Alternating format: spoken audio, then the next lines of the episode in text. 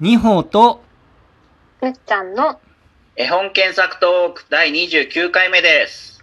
6月6日本日の検索絵本は手袋です。お話しするメンバーは二歩の西村と、二歩の星。私むっちゃんです。えっ、と、今回もズームでやってまして、はいえっ、と、今日はちょっと特殊な回でして、でうん、手袋のラチョフで、うんえっ、と、日付で言うと2月8日、12回目の時に一回取り上げてるんですけど、はいはい。たまたまあの、ラチョフ論が書かれた本っていうのを僕が見つけて、うん。で、うんうんまあ、過去の先人がどのようにこう作家について見てたのかなみたいなのをちょっと気になるねっていう話をちょっと星さんとかむっちゃんとしてまして、はいはい。うんうん今。日はなのでその、えー僕が見つけた本に書いてあるラチョフ論を見ながらちょっとラチョフを深掘りしていきたいなと 思って楽しみですね。楽しみで す。でちなみにどんな本かっていうと「えーはいスバル書房」っていうところから出ててう。うんんでタイトルが「絵本の世界」っていううんうん絵本うん。でこれあのいその当時のいろんな著名の方が、えーうん絵本についての文章をすごいんあの寄稿している分厚い本になっていて、はいはい。で出たのが1971年おおうんに。なってます。うん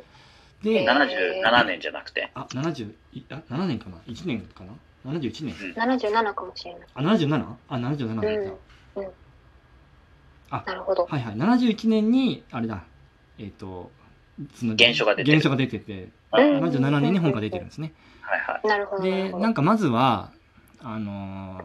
そのララチョフの年表とあとそのラチョフの論を書いてるのが内田理沙子さんっていう方なんですけど、い。うん。その方の年表を見てなんかどういうこう関係性で年代的な関係性で書いてたのかなっていうのをまず見たいな見ると分かりやすいかなと思ってあと西村さんがその絵本の世界をどこで見つけたのかも気になるんですけど。これはですねそう古ですね本屋さんで見つけました、ああ、たまたま。えーたまたま。いい出会いですね。うんでまあ、ラチョフでははいあの内田理沙子さんとラチョあラチそうでョすねフと出したいっていうことですかね、ウィキペディアで。まあ、ラチョフっていんちょっともう記憶が飛んじゃったんですけど生まれたのがいつでしたっけラチョフは900。 1906あ年。 6年、うんで亡くなったのがはい97年ですね、あなるほどなるほどじゃあ71年、あ書かれたのがちょうど71年だったのでうん、そうでしたね。だからもう65歳とかだね。 65歳とうんうんかうん生きてるってことなんですよね書かれた時うんこれがまず僕びっくりうん。ラチョフは生きてたうね。んうん。でうん内田理沙子さんは何歳ぐらいだったんですかねそれ書いてる時ってえーっと、千成さ子さんは28年、1928年はいはいはいはい生まれで、97年お亡くなりまだ43歳とかそういう感じあ。あ43歳なるほど、うんちなみに牛田理沙子さんってこれで見るとあの実はですねあのうん4回、ラジオトーク4回目でやったうんう。ん。堀内誠一さん、はいはい。うん えー、と内田理沙子さんの妹がうん。奥さんらしいですね堀内えさんー、 ちょっと待あっあ、そうなんだ。て。そ面白んななんか意外なつながりが、まあ、トリビア的なものとしてえー、えー、なんか不思議。うんうんうんでこの内田理沙子さんって、まあ、なん何の人かっていうとあのまさしくラチョフのあうんの手袋の絵本を翻訳した人、うん。翻や訳。うはいん。翻訳作家か。とか、まあ、文学者とも書いてありますかね。うん。あーでなんかこれ書いてあるのは作家論なんですけどこのうん本,、はい。絵本の世界っていう本に書いてあるのはうん。論って何が書いてあると思います論って聞いて 論。 論、何が書いてあるんだろうね。なんだろうん。う。ラチョフロンでしたっけ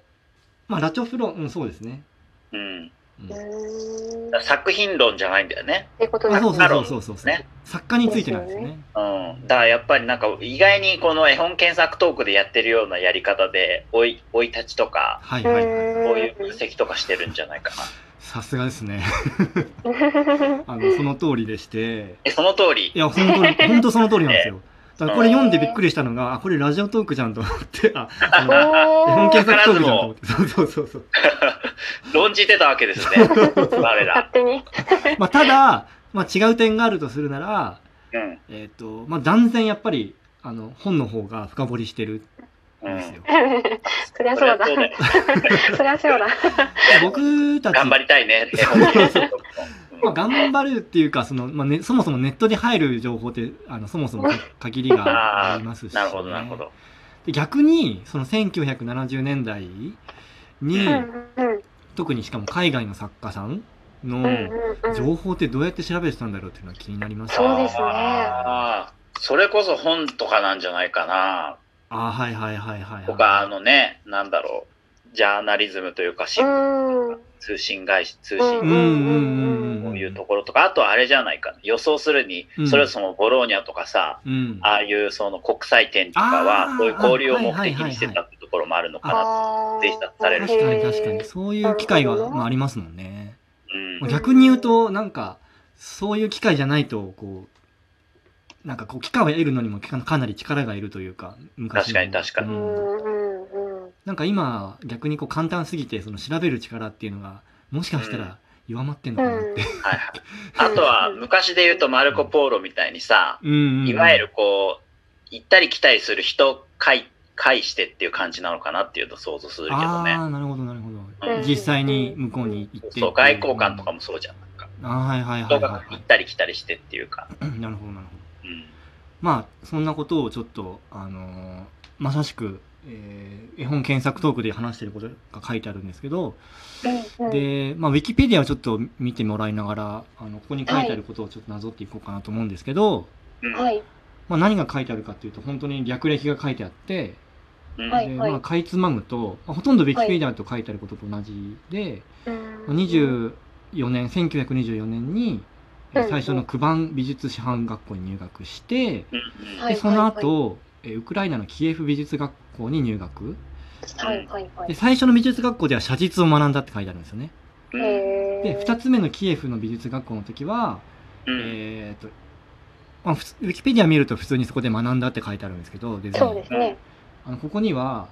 えー、と写実を一切否定する教育が行われていたって書いてあって。へえ。へでー、すそごい。れに不満を持ったラチョフは1年間で退学したっていうふうに書いてますね。えーやっぱラジョフは写実なんだって思ったってことなんだろうね。そういうことですよなるほね。うん。で、なんかえ、ーここにもまた続いて書いてあるのが、うんえっと、これは内田さんの調べによるとなんですけど、ううんんなんか1920年代ってう、んうん。その当時はソビエトっていうあれだったんですかね。はいはい。で、社会主義、なんだ、革命社会主義革命っていうのがあったみたいで、うん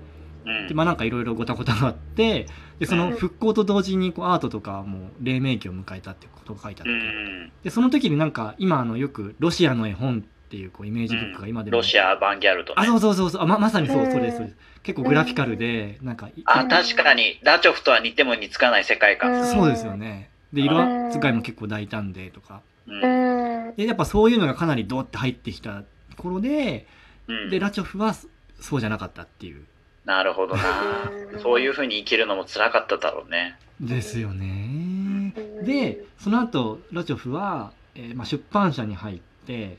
う。うんいくんですけどでそこであの、まあ、師匠となる編集者の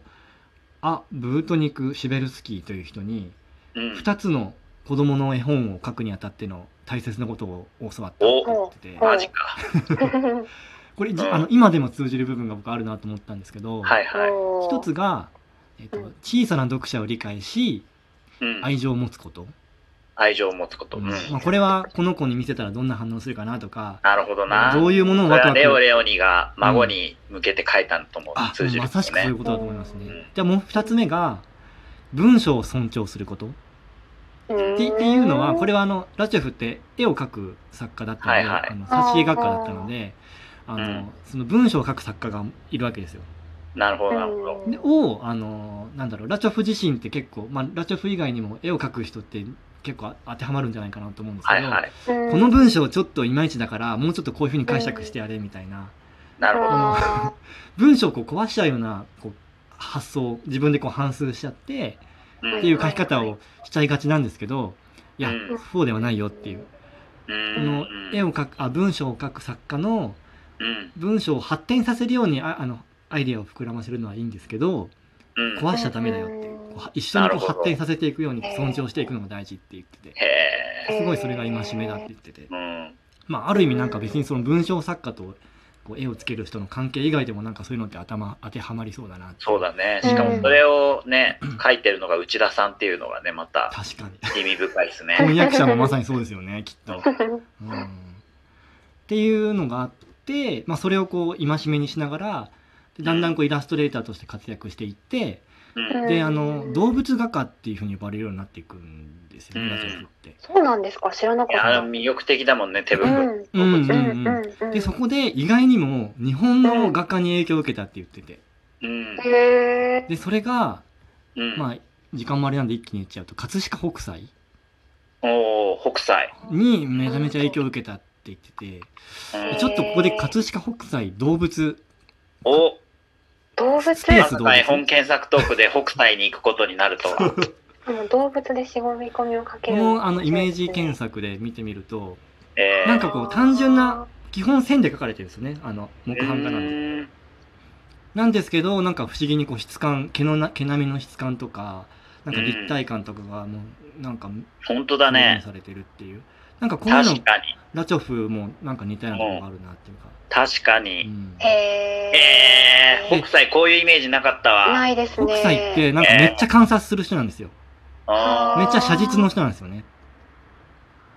ーこれもはや北斎論をやりたいぐらいで